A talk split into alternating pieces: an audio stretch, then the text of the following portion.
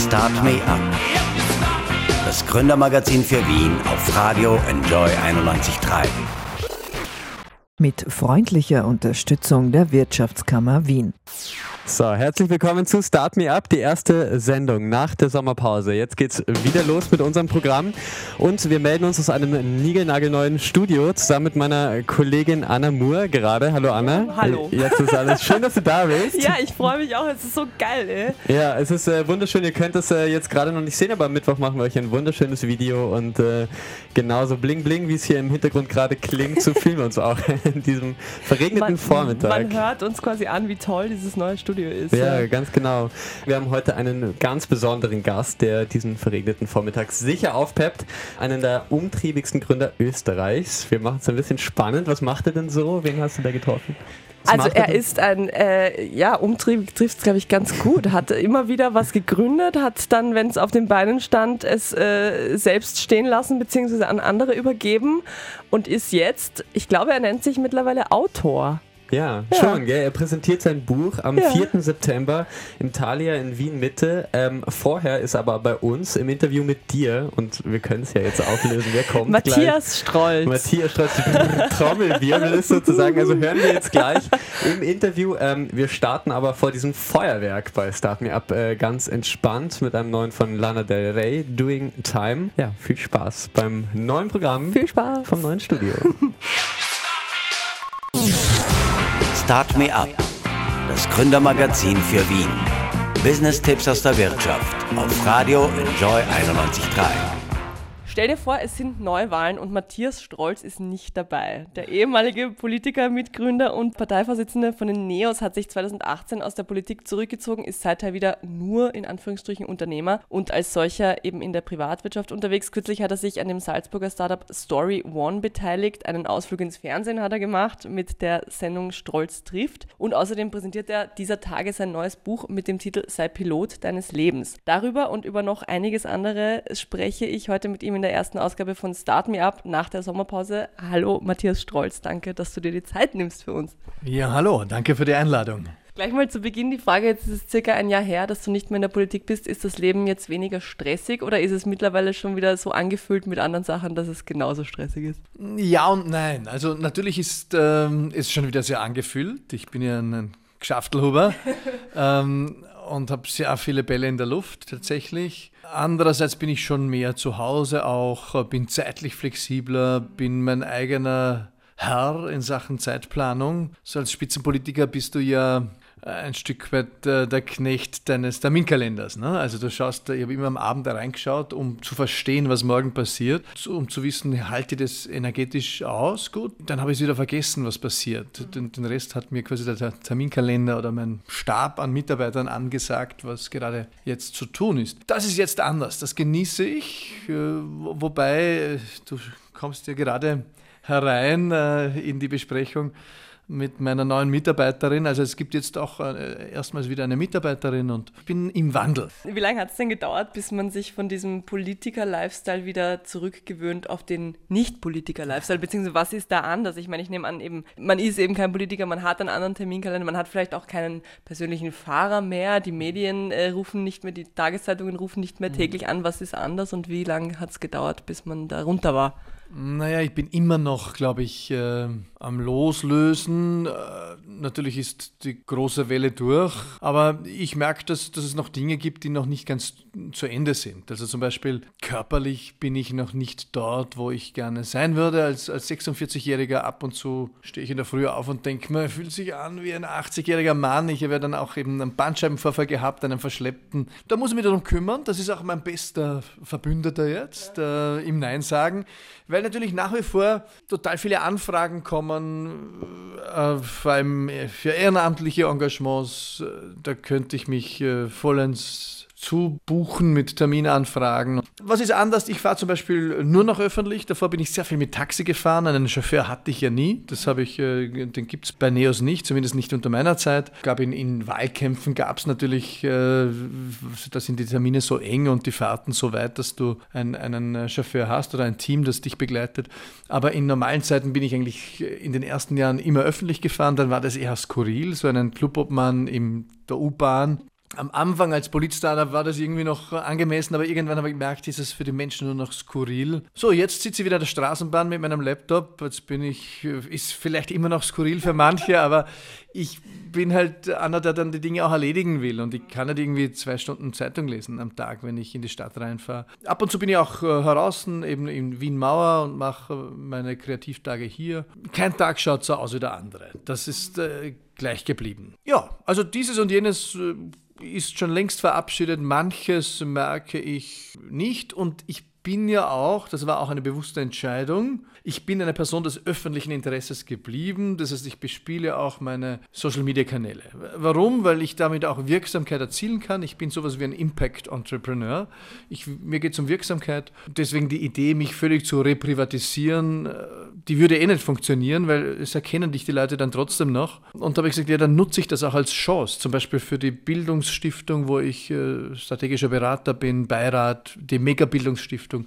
Dort hilft natürlich meine Bekanntheit. Im Juni wurde ja bekannt, dass du eingestiegen bist bei Story.one. Das ist ein Salzburger Startup, eine Website, um es kurz zu umreißen, wo die Nutzer Kurzgeschichten veröffentlichen können, die dann später, wenn sie es wollen, auch in ein Buch zusammengefasst werden. Wie kam es, dass du da eingestiegen bist? Nein, so als ich im Mai verkündet habe, Mai 2018, ich werde übergeben in 2 Schritten, also Ende Juni dann die Partei, Ende September die Führung im Parlament. Da kamen dann hunderte Menschen auf mich zu, die gesagt haben, jetzt will ich ihn treffen, jetzt hat er wieder Zeit. Ich habe sehr viele Leute getroffen, weil mich auch alles interessiert. Das ist ein großes Geschenk, auch eine große Last. Ja, also das ist da fliegt dir der Schädel weg am Abend, ne? Wenn du so 8 Termine hattest und jeder hat eine Idee für dich, will aber auch was von dir.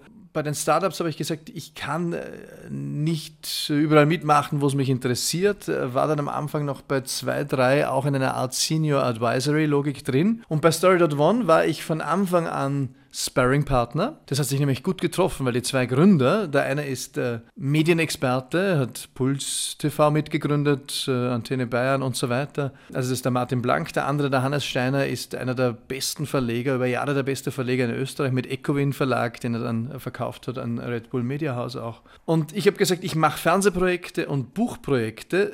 Ihr könntet ja meine Sparring-Partner sein und ihr habt ein Startup unterwegs. Ich bin euer Sparring-Partner, weil ich bin ja von meiner Ausbildung her auch 12 Jahre Unternehmer gewesen im Bereich systemische Organisationsentwicklung. Das heißt, ich habe Unternehmen begleitet, Non-Profit-Organisationen in allen Größenordnungen, von der Tischlerei bis Daimler, Weltkonzern, in Fragen der Veränderung und des Aufbaus. Habe auch immer wieder Startups begleitet. Und so kam irgendwann von denen das Angebot, naja, willst du eigentlich nicht näher heranrücken, einsteigen? Ich habe ja kein Geld auf der Kante, also man nennt das Sweat Equity. Ne? Im Schweiße deines Angesichts habe ich dann hier einen 5% Share übernommen und mache dort Community Building mit, Social Media Logik. Ich mache mit Strategieentwicklung natürlich und auch Fundraising. Also schon im Daily Business quasi auch involviert. Also jetzt nicht nur so als sporadischer Berater mal reinschauen, sondern wirklich auch involviert. Ich bin punktuell operativ, habe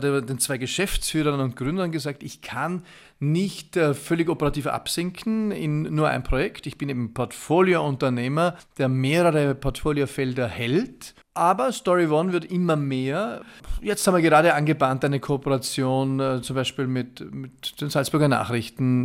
Die werden dann auch ein Buch machen, Salzburg Love. Dann eine Kooperation mit dem Forum Alpbach, dem Europäischen Forum Alpbach, wo wir von den Menschen dort oben, das sind ja fast rund 5000 Leute, sagen, was ist dein Highlight von Alpbach? Und auch dort werden wir ein Buch machen. Sowas habe ich mit angebahnt als Alt-Alpbacher. Und wir rücken gerade ein in Hamburg, weil wir aufgenommen sind in den New Media Accelerator in Hamburg. Das ist der größte Accelerator für Medienprojekte in Kontinentaleuropa. Das adelt uns natürlich. Das macht uns total viele Türen auf. Wir sind der Meinung, Geschichten erzählen macht die Menschen froh. No hate, no fake, das sind die Vorgaben, Respekt, Empathie, Geschichten aus dem echten Leben. Wir haben jetzt 4.500 Geschichten herinnen.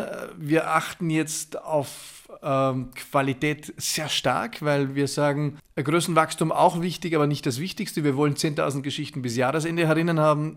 100.000 bis nächstes Jahr Jahresende, 1,2 Millionen bis übernächstes Jahr Jahresende. Aber noch wichtig ist uns Qualität. Die ersten 5000 User, Userinnen sind die Kulturträger, Taktgeberinnen. Die sind quasi handverlesen, das ist uns wichtig. Wir kuratieren auch alles händisch im Moment. Wir könnten natürlich voll auf Größenwachstum gehen. Die Vernetzung haben wir mittlerweile, weil also in diesem New Media Accelerator ist auch die Deutsche Presseagentur drin, Springer Verlag und andere. Wenn die anpressen würden und wir sagen, wir machen eine Challenge, die beste Mauerfallgeschichte in Deutschland anlässlich des Jubiläums, dann werden wir überflutet. Das können wir gar nicht handeln. Deswegen müssen wir jetzt investieren auch in Technik, in einen Algorithmus, auch in die künstliche Intelligenz für die Kuratierung, aber Step by Step. Also wir haben die Ambition, dass wir in den nächsten 10 Jahren die Anzahl der lebenden Autorinnen und Autoren auf diesem Planeten verdoppeln. Bei uns kannst du ab 12 Einseitergeschichten, One-Pager, kannst du mit Drag and Drop auch ein Buch draus machen. Du bekommst eine ISBN-Nummer, du bist also weltweit gelistet. Innerhalb von einer Woche kannst du Autor, Autorin sein. Niemand mehr muss seinen Keller leer räumen, weil er halt die ersten 500 auf Halde bestellt und dann 20 Stück zu Weihnachten seiner Verwandtschaft schenkt, die anderen modern vor sich hin. Bei uns wird nur nach Bedarf produziert, das entscheidet der Autor. Start Me Up, das Gründermagazin für Wien. Business-Tipps aus der Wirtschaft auf Radio Enjoy 91.3. Bist du, weil wir jetzt gerade beim Geschichtenerzählen ein bisschen sind, bist du selber ein guter Geschichtenerzähler? Was sagen die Kinder? Ja. Kannst du gute Nachtgeschichten erzählen? Naja, ich schreibe gerne gute Nachtgeschichten. Ich kann es, ja. Es gibt welche, die können es sicherlich besser. Also ich bin noch hoffentlich ein besserer Autor als Geschichtenerzähler, aber das kann man auch lernen. Wir wollen ja auch in 3 Jahren schon in Afrika sein, also wir werden das international ausrollen. Also eine Welt mit Geschichten ist eine bessere Welt, davon sind wir überzeugt. Ja? Und natürlich haben wir auch ein Geschäftsmodell dahinter, das ich für sehr kraftvoll und smart halte. Also Story.one will die führende Story-Brand weltweit sein, mittelfristig, und Story.one wird auch eine der Plattformen sein, wo Hollywood seine Geschichten findet, zum Beispiel, ne? Also um das plastisch zu machen. Interessanter Gedanke, ja. Schreiben kannst du auf jeden Fall. Über das neue Buch reden wir später noch. Bleiben wir noch kurz beim Unternehmertum. Du hast generell eben viel Erfahrung als Unternehmer, als Unternehmensberater und jetzt auch die Erfahrung aus der Politik. Kann man beides miteinander vergleichen? Kann man eine Partei mit einem Startup vergleichen? Kann man eine Partei so führen, wie man ein Startup führt vielleicht? Beide Sphären können voneinander viel lernen, da bin ich mir sicher. Es gibt Gemeinsamkeiten, es gibt Unterschiede. So wie es einen Unterschied gibt zwischen einem Dienstleistungsunternehmen und einem Industriebetrieb oder einem Baukonzern oder so. Ja? Das sind verschiedene Welten. Und natürlich war Neos in den ersten Jahren ein Startup.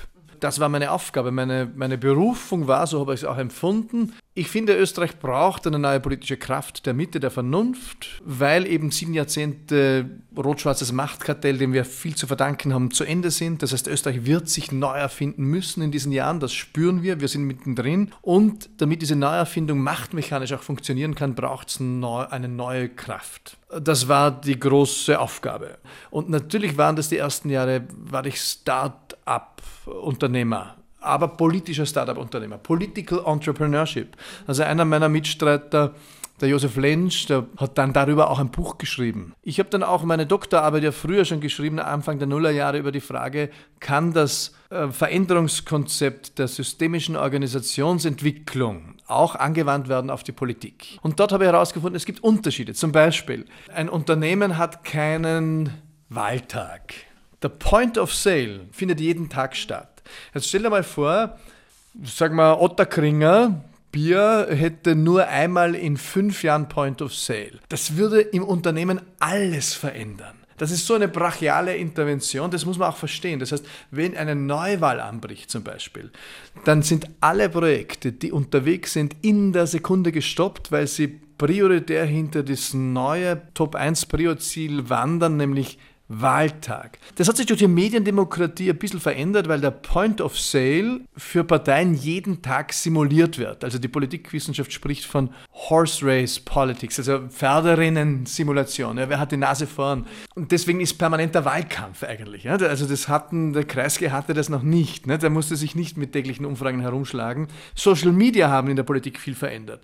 Da können aber beide viel voneinander lernen, weil natürlich mittlerweile Unternehmen Konzepte aus der Politik für sich verwenden und umgekehrt verwendet die Politik Konzepte von Unternehmen. Also es verschwimmt und trotzdem sind es zwei getrennte Sphären, aber vielfach voneinander miteinander verbunden, und ich würde jederzeit glauben, dass wenn ein Grundverständnis da ist für die jeweils andere Welt, ein Manager zum Beispiel aus der Politik auch in einer Privatwirtschaft funktionieren kann und umgekehrt auch, aber eben nicht immer. Zum Thema Gründen oder eben auch managen oder eben auch auf die Beine stellen, Startups gründen. Was muss man mitbringen, um das zu können? Gibt es manche Leute, die einfach diesen Unternehmergeist haben und andere haben ihn nicht, oder kann man ihn lernen? Man kann ihn lernen, aber ein Stück weit ist es natürlich eine Frage der Prädisposition, der Prägung, Gene, was auch immer. Aber ich bin jetzt auch aus einem Elternhaus, wo das Unternehmerische nicht ganz so zu Hause war, nicht klassisch. Ich bin ein Bergbauer, ein Bub, mein Vater war... Ja, gut, wobei ja Bauern schon auch ein bisschen eine Art von Unternehmer sind, oder? Ich meine, die führen ja auch den Hof. Ja, Landwirte schon, ist ja auch eine Wirtschaft, Landwirtschaft. Das waren Nebenerwerbsbauern und ich glaube, wegen dem Geld hat das dort keiner gemacht. Ich glaube, dass die unterm Strich fast Geld verbrennen, befürchte ich. Ich meine, das waren 3 Kühe und ein Schwein und viel Arbeit, ne? Da habe ich aber viel mitbekommen und gelernt auch. Muss man dafür geboren sein? Ich glaube, natürlich soll jeder Mensch spüren, was wohnt da in mir, an meinem inneren Ort, was will da auch raus, was will in Form kommen. Ich glaube, es gibt unternehmerische Beamte genauso wie unternehmerische Unternehmer. Also unternehmerisch zu sein ist eine Haltung, keine Berufsbezeichnung meines Erachtens. Ja, es gibt unternehmerische Lehrerinnen, es gibt unternehmerische Väter, es gibt unternehmerische Pfadfinderführer, die sind sehr unternehmerisch, glaube ich. Und was zeichnet dieses Unternehmertum dann aus? Dieses was machen, Sachen nicht so lassen, wie sie sind, sondern was auf die Beine stellen oder was? Lust am Gestalten, Lust am Form geben, Lust am Ausprobieren, weil natürlich gerade Startups, da gilt fail quickly, learn fast. Ja? Also die steile Lernkurve, das haben wir auch bei Neos immer gesagt. Es ist absolut okay, Fehler zu machen. Es ist nicht okay, zweimal denselben zu machen. Und die Lernkurve soll steil sein. Ist sie nicht steil, dann wird uns das blühen, was über 1000 Parteigründungen seit 1975 passiert ist, nämlich, dass sie nicht überleben. Die meisten Parteigründungen in Österreich sind meistens Männer, muss man dazu sagen. Und wenn es mehr als 3 Männer sind, zerstreiten sie sich und spalten sich in 2 Parteien. Ne? Bei Startups ist auch noch wichtig Risikobereitschaft, ein Händchen für Personal und wie man Teams zusammenstellt. Das muss nicht jeder alles können, sondern es soll idealerweise sogar komplementär sein.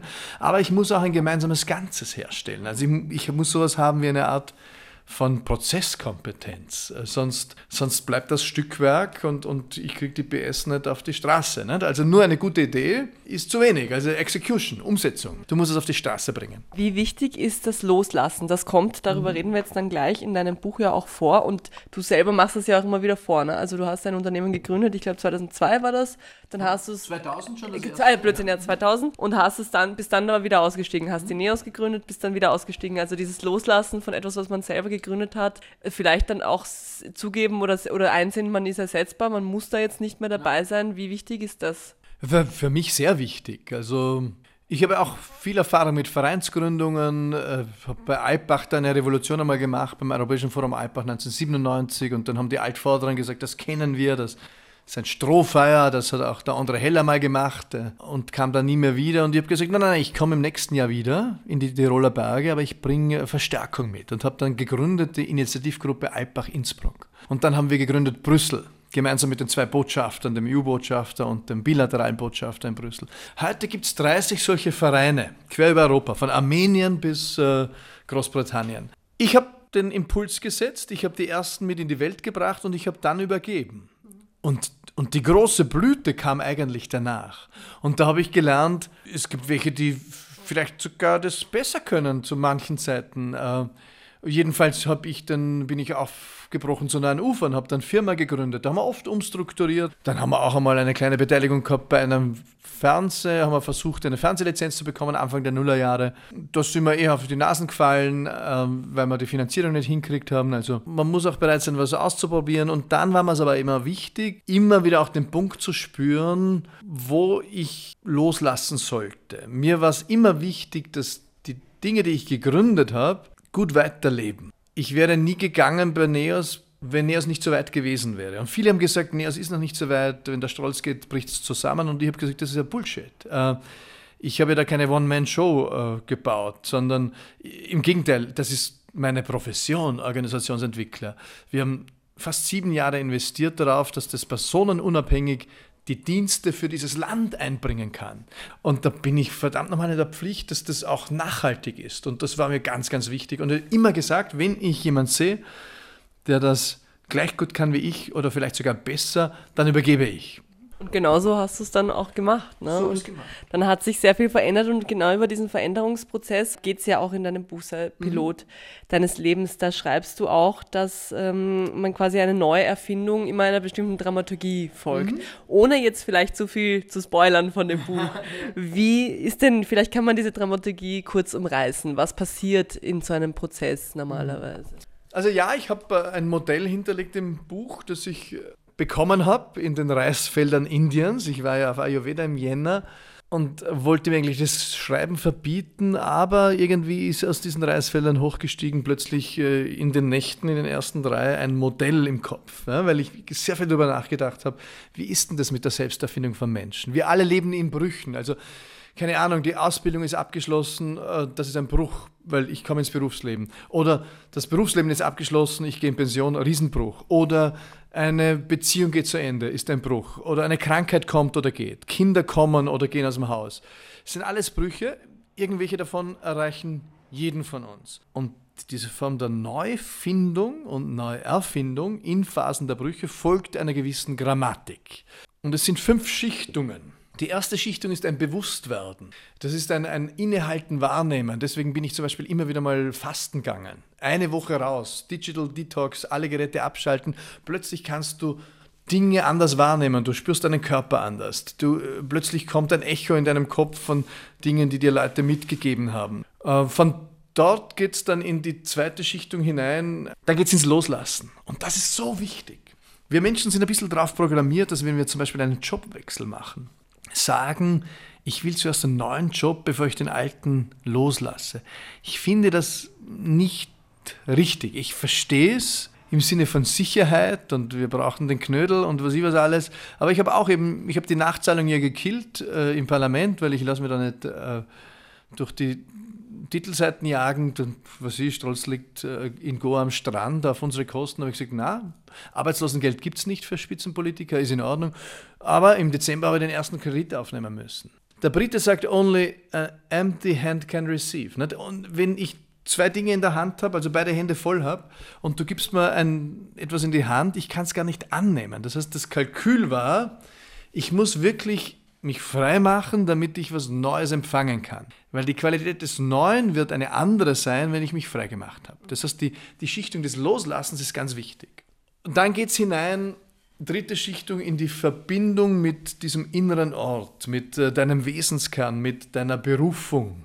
Die Frage, wohin zieht dein Wesen, wohin schickt dich die Stimme deines Herzens? Das muss man lernen, diese zu hören, zu verstehen. Auch die Intuition zu lesen, das kann man lernen, no rocket science, aber auch nicht einfach. In der Schichtung 4 geht es um Form geben. Die Startup-Community würde sagen, Prototypen bauen. Das Neue fällt nicht als Ganzes drum völlig vollkommen vom Himmel, sondern es evolviert im Idealfall aus diesem inneren Ort, bringt sich in Form und da darf es auch viel sein. Ich habe dann viel gemacht. CD präsentiert im Flex und so weiter, ist ja durchaus bekannt. Sie reiten hier ein totes Pferd. Und nur verzweifelte Indianer reiten tote Pferde. Wenn Sie ein bisschen ein Gespür hätten, dann ist es so, dass man sich von toten Pferden würdevoll verabschiedet, aber diese nicht reitet. Da kann man dann auch, was Sie... Booking-Agenturen, es kamen Künstleragenten, die gesagt haben, du musst auf Tournee gehen jetzt und das ist super schmeichelhaft, ne? Also ein großer Rapper und dabei war ja der Künstler der Razzelli und nicht ich, ich war ja der Rohstoff, aber halt der Moderator vom Konzert. Aber ich habe mir das angehört, habe mich verbunden mit meinem Herzen, habe 2 Monate gebraucht, habe dann abgesagt. Habe gesagt, na, ich glaube nicht, dass auf der Rap-Bühne meine Talente die Bedürfnisse der Zeit treffen, da gibt es bessere Talente und ich widme mich auch Young Huren zum Beispiel. Ja, super. Ich widme mich auch anderen Bedürfnissen der Zeit in dem Fall. Ich habe ein riesen Afrika-Projekt in Anbahnung gehabt, das mich total beschäftigt hat. Ich habe schon das Gefühl gehabt, boah, vielleicht ist das meine nächste quasi wirklich Berufung. Ich habe echt Schiss gehabt, weil ich dachte, geht ja nicht. Ich meine, ich will ja mehr Zeit für die Familie vor allem. Außerdem kann man nicht den Arsch wegschießen lassen in Libyen. Ne? Aber irgendwie von innen ist gekommen, na, mach das und so weiter. Und im Dezember habe ich das aussortiert. Habe ich plötzlich, ich war auf einer Afrika-Gipfel, habe gesehen, da gibt es Menschen, die sich viel besser auskennen wie ich. Menschen, wo das viel besser in die Lebenssituation passt. Und habe Dinge aussortiert, habe aber auch gesagt, ich will Form geben im Bereich als TV-Schaffender. Habe mit Puls 4 die ersten Piloten gemacht. Wenn ein Pilot, das ist wie Papierflieger machen und dann schickst du sie los und entweder fliegen die, dann musst du in die Hand nehmen und sagen, was habe ich da Geniales gemacht, wie kann man das größer machen, und eine Reihe davon stürzt er ab und sagst, naja, diese Bauart lasse ich lieber. Ne? Und jetzt kommen weitere Folgen bei Puls 4, es kommen im ORF Dinge. Also ich bin jetzt Schichtung 5 im vollumfänglichen Sein und Tun angekommen, im Verkörpern, und ich bin ein TV-Schaffender, ich bin ein Autor, ich habe bei 10 Büchern mitgeschrieben, war Co-Autor, war Alleinherausgeber, war Co-Herausgeber, habe alle Varianten hinter mir, ich habe aber nie mich vorgestellt als Autor. Ich bin jetzt ein Autor, ich kann das zum ersten Mal sagen. Start me up. Das Gründermagazin der FH Wien, der WKW. Präsentiert wird das Buch am 4. September bei Thalia in der Landstraße, 19 Uhr. Und dann, ich glaube, du hast das jetzt schon angesprochen, gibt es eine Lesetour durch Österreich. Also es gibt eine gemischte Tour. Es gibt erstens eine Lesetour in Buchhandlungen quer durch Österreich. Dann gibt es Spezialformate, die auch öffentlich sind, also Spezialtage mit Konferenzunternehmen, für Menschen, die sich neu erfinden wollen, für Menschen, die Inspiration tanken wollen, die sind dann auch bepreist. Und dazwischen gibt es auch kürzere Formate zum Impulse tanken. Was ja spannend ist, ist, dass wenn das quasi dann im September schon losgeht, dass du dann durch Österreich ziehst, während deine ehemaligen Parteikollegen Wahlkampf machen. Ja. Wahrscheinlich auch in ganz Österreich. Wie ist es denn beim Wahlkampf? Bist du froh, dass du nicht mehr mitkämpfen musst? Oder generell auch mit der österreichischen Politik jetzt bei den Turbulenzen, die es da gab, hat es ab und zu gejuckt in den Fingern, dass man gerne noch dabei wäre? Naja, zum einen ist es so, dass wenn du diesen Virus hast, dann kannst du ihn nicht, das ist wie Malaria, selbst wenn sie nicht akut ausbricht, ist sie in deinem Körper, wenn du es mal gehabt hast. Das ist das eine. Das andere ist, dass die Entscheidung zu übergeben, die ruht in einer Stimmigkeit, die war unerschütterlich über all die Monate. Also es gab keine Sekunde, wo ich gezweifelt habe. Die Ibiza-Geschichte war allerdings ein Punkt, wo es mich elektrisiert hat. Also da habe ich 2 Wochen gebraucht, um mich zu sortieren. Ja, da kann man auch über Nacht dann, innerhalb weniger Tage kann man weit über 1000 Kontaktnamen auf allen Kanälen, von SMS, Telefonanrufe, E-Mails, auf Twitter, Facebook, Xing, Instagram. Was wollten die? Die wollten einen Kommentar dazu oder wollten wissen, ob du zurückkommen magst? Die meisten wollten mich zurückschicken, irgendwie, jetzt musst du wieder kommen, so irgendwie.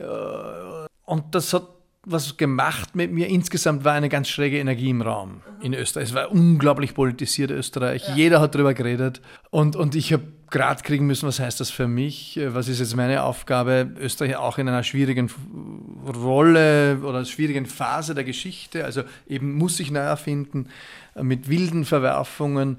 Dass sich das dann auch beruhigt hat mit der neuen Regierung, das war ja nicht ganz absehbar, das hätte ja auch alles ins Auge gehen können. Nach 2 Wochen habe ich für mich Klarheit gehabt, ich habe gar nichts zu tun, meine Nachfolge ist kraftvoll, es ist alles gut unterwegs und die neuen Aufgaben, wo ich Commitments abgegeben habe, die füllen mich voll und ganz aus. Und dann, dass das jetzt zusammenfällt, die Buchtour mit dem Wahlkampf, das finde ich auch sehr schräg. Es wird unzählige Verführungen geben, weil ich auch wieder medial präsenter sein werde. Weißt du, wie du damit umgehst? Also hast du für dich schon ein Konzept, wie du damit umgehst? Wirst du dazu was sagen oder wirst du gar nichts dazu sagen? Mir ist völlig klar, dass es nicht geht, dass ich mich völlig dazu verschweige, weil das auch völlig unauthentisch wäre. Ich werde jetzt dazu was sagen, aber ich erwarte, dass es nicht die Überschrift ist, zumindest. Weil ich bin nicht mehr Politiker. Und ich möchte auch nicht Balkon-Muppet sein und meine Ex-Kollegen dozieren, belehren, ihnen gute Ratschläge geben vom Balkon aus. Das braucht überhaupt keiner. Jetzt hast du vorhin gesagt, die Ibiza-Sache hat Österreich politisiert. Du hast vor Jahren mal ein Buch geschrieben, warum wir Politikern nicht trauen. Da geht es um Politikverdrossenheit. Hast du den Eindruck, dass momentan die Leute politischer sind oder wieder weniger verdrossen oder jetzt erst recht verdrossen? Ja, wir sind alles parallel. Ne? Wir sind ja auch sehr verwirrt als Bürgerinnen und Bürger und als Wählerinnen und Wähler. Extrem ambivalent auch. Ne? Und ich verstehe das auch, ich bin es auch selbst. Nicht? Also was mich total anzipft und was mich abturnt, ist die Dreistigkeit, in der gelogen wird. Das war meines Erachtens zu keinem Zeitpunkt der modernen Demokratie so. Aber das ist ein weltweites Problem. Also dass ein amerikanischer Präsident sagen kann, I could kill someone on the Fifth Avenue and they would vote for me.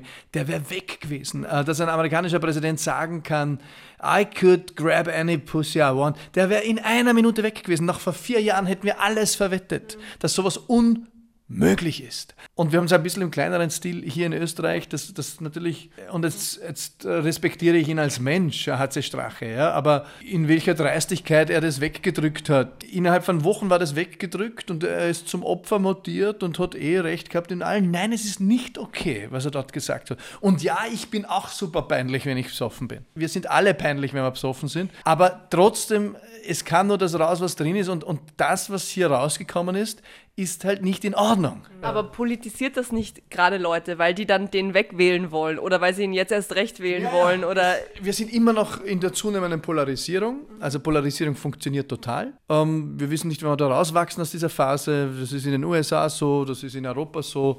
Die Polarisierung ist weit ein dominanter Aspekt der politischen Landschaft. Und ja, insofern bin ich natürlich politisiert, aber auch gleichzeitig abgeturnt. Also die Wahlbeteiligung ist zuletzt gestiegen. Ich glaube auch, dass sie weiter auf relativ hohem Niveau sein wird. Insofern ja, mehr Politisierung.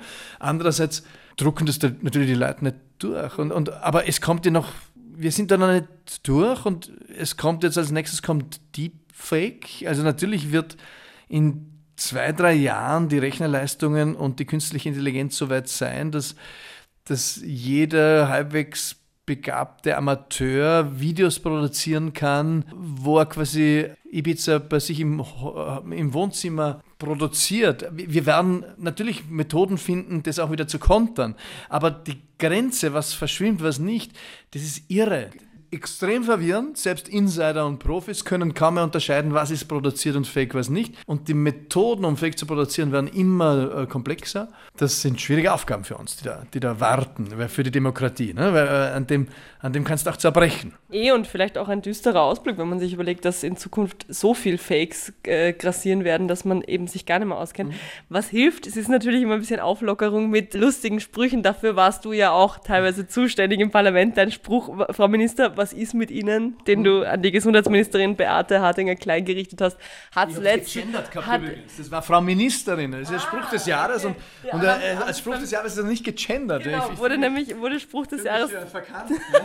Wurde Spruch des Jahres 2018. Was ist denn deiner Meinung nach, oder gibt es schon einen Anwärter für Spruch des Jahres 2019 aus dem, was so passiert ist seither? Also zack, zack, zack, er hat natürlich viel Chancen. Aber der Wahlkampf wird noch einiges bringen, befürchte ich. Also die Giftschränke sind voll. Wahrscheinlich hast du recht, oder vielleicht hast du recht mit zack, zack, zack. Jetzt hast du vorher schon kurz die Musik angesprochen. Das heißt, hast gesagt, du wirst das wahrscheinlich nicht mehr verfolgen. Das brauche ich jetzt also nicht mehr fragen. Wir hören aber jetzt trotzdem mit Musik auf. Und zwar, wir würden dir gerne einen Liedwunsch erfüllen zum Ende des Interviews. Was hättest du denn gern? Naja, ich bin ja alter U2-Fan, aber das ist ja... Viele sagen, das ist ja alles geht. Alles zu alt, oder? One ist mein Lieblingslied. Das ist meine Jugendhymne. Wir sind alle verbunden auf diesem Planeten und das gehört zum Ausdruck gebracht. Und Bono hat das ganz gut hingekriegt, finde ich. Ja? Okay, dann hören wir One von U2 und Matthias, vielen, vielen Dank fürs Interview. Viel Erfolg mit dem Buch. Ja, danke schön. Start me up. Das Gründermagazin der FH Wien, der WKW. Sei Pilot deines Lebens, das ist heute das Motto unserer Sendung mit Matthias Strolz. Es geht ums Gründen, es geht darum, seinen Träumen nachzufolgen. Die junge Wirtschaft, die will es zumindest im Bereich Gründen leichter machen. Am 1. Oktober, da finden die Business Maniacs statt. Das ist ein Tag für junge Gründerinnen und Gründer, um sich zu informieren und schnell dazuzulernen. Die Vorsitzende der jungen Wirtschaft, Barbara Havel, wird uns gleich mehr darüber erzählen. Sie ist bei mir. Hallo, Frau Havel. Hallo. Akakiko-Gründerin Mia Chun, Snowboard-Profi Julia Domowitz, N26 Österreich-Chef Georg Hauer. Alle sind bei den Business Maniacs 2019 in der Otterkringer Brauerei. Hashtag weil ich's kann ist das Motto. Was können denn die Gäste, dass sie ausgewählt haben? Also was uns ganz wichtig war bei den Business Maniacs ist, dass die Unternehmer, die auf der Bühne stehen, einerseits den Unternehmer-Spirit weitergeben, also es ist ja was ganz Eigenes, wenn man jetzt ein eigenes Unternehmen aufbaut, so sein eigenes Baby hat, dass dies auch den Unternehmern oder den währenden Unternehmern vermittelt wird. Und was uns auch wichtig war, dass viele Tipps und Tricks von erfahrenen Unternehmern, weil da lernt man ja auch sehr viel in diesem Prozess der Gründung, weitergegeben wird an alle Besucher von den Business Maniacs. Ja. Eben, es gibt einige, die träumen vom Gründen, haben schon konkrete Vorstellungen, haben teilweise noch nicht so konkrete Vorstellungen. Was ist jetzt mit, wenn ich relativ am Anfang stehe, noch mit meinen Überlegungen? Komme ich dahin? Nützt das was? Ja, also die Business Maniacs sind sowohl für Unternehmer, die schon gegründet haben, die sich eben noch ein paar Infos holen wollen, aber auch oder insbesondere für all jene, die interessiert sind zu gründen. Und das Nette ist, dass ich dort alles auf einem Fleck habe. Also ich habe sowohl von Förderungen über Steuerthemen, man hat eben wirklich alles an einem Ort und kann sich über alle verschiedenen Themenbereiche bei den Business Maniacs informieren. Seit 8 Monaten führen Sie ja jetzt die junge Wirtschaft. Das waren sicher turbulente 8 Monate. Was hat sich denn getan jetzt in der Zeit? Ja, da hat sich sehr viel getan. Also wir sind mit einem komplett neuen Team gestartet. Wir haben einige Veranstaltungsformate überarbeitet. Wir haben neue Forderungen an die Politik herausgebracht, wo wir gesagt haben, das muss sich ändern, sodass es jungen Unternehmen noch leichter fällt, ihr Unternehmen zu führen oder zu gründen. Da sind wir mit vollem Elan dabei. Am 28. September, da wird ja gewählt. Was wären denn so Forderungen an eine neue Regierung, damit es leichter geht? Also wir haben sowohl Forderungen, die Entbürokratisierung bedeuten, aber auch Sachen wie jetzt Steuererleichterungen zum Beispiel. Ist es so, dass wenn ich meinen Mitarbeitern in einem kleinen Unternehmen eine Fitnesscenter-Karte zahlen muss, dass ich da jede Menge Steuern drauf zahlen muss. Und da sagen wir, das soll eben reduziert werden oder beziehungsweise 500 € im Jahr soll ich meinen Mitarbeiter für Sozialleistungen, also für Fitnesscenter-Karte oder Sportleistungen ohne Lohnnebensteuer geben können. Ja. Die Incentives werden auch immer beliebter sozusagen für Mitarbeiter. Genau. Es ist immer schwieriger, gute Mitarbeiter zu finden und da möchten wir als Unternehmer natürlich auch was bieten. Ja. Sie wissen, wovon Sie sprechen. Sie haben nämlich auch ein Unternehmen, Havel Healthcare, das ist Ihr Unternehmen. Sie haben es 2013 gegründet und beliefern etwa Krankenhäuser mit Medizinprodukten und begleiten sie auch bei der Digitalisierung. Wie viel Zeit bleibt dann noch, wenn man Vorsitzende ist der jungen Wirtschaft jetzt und Ihr Unternehmen liegt Ihnen ja wohl auch am Herzen?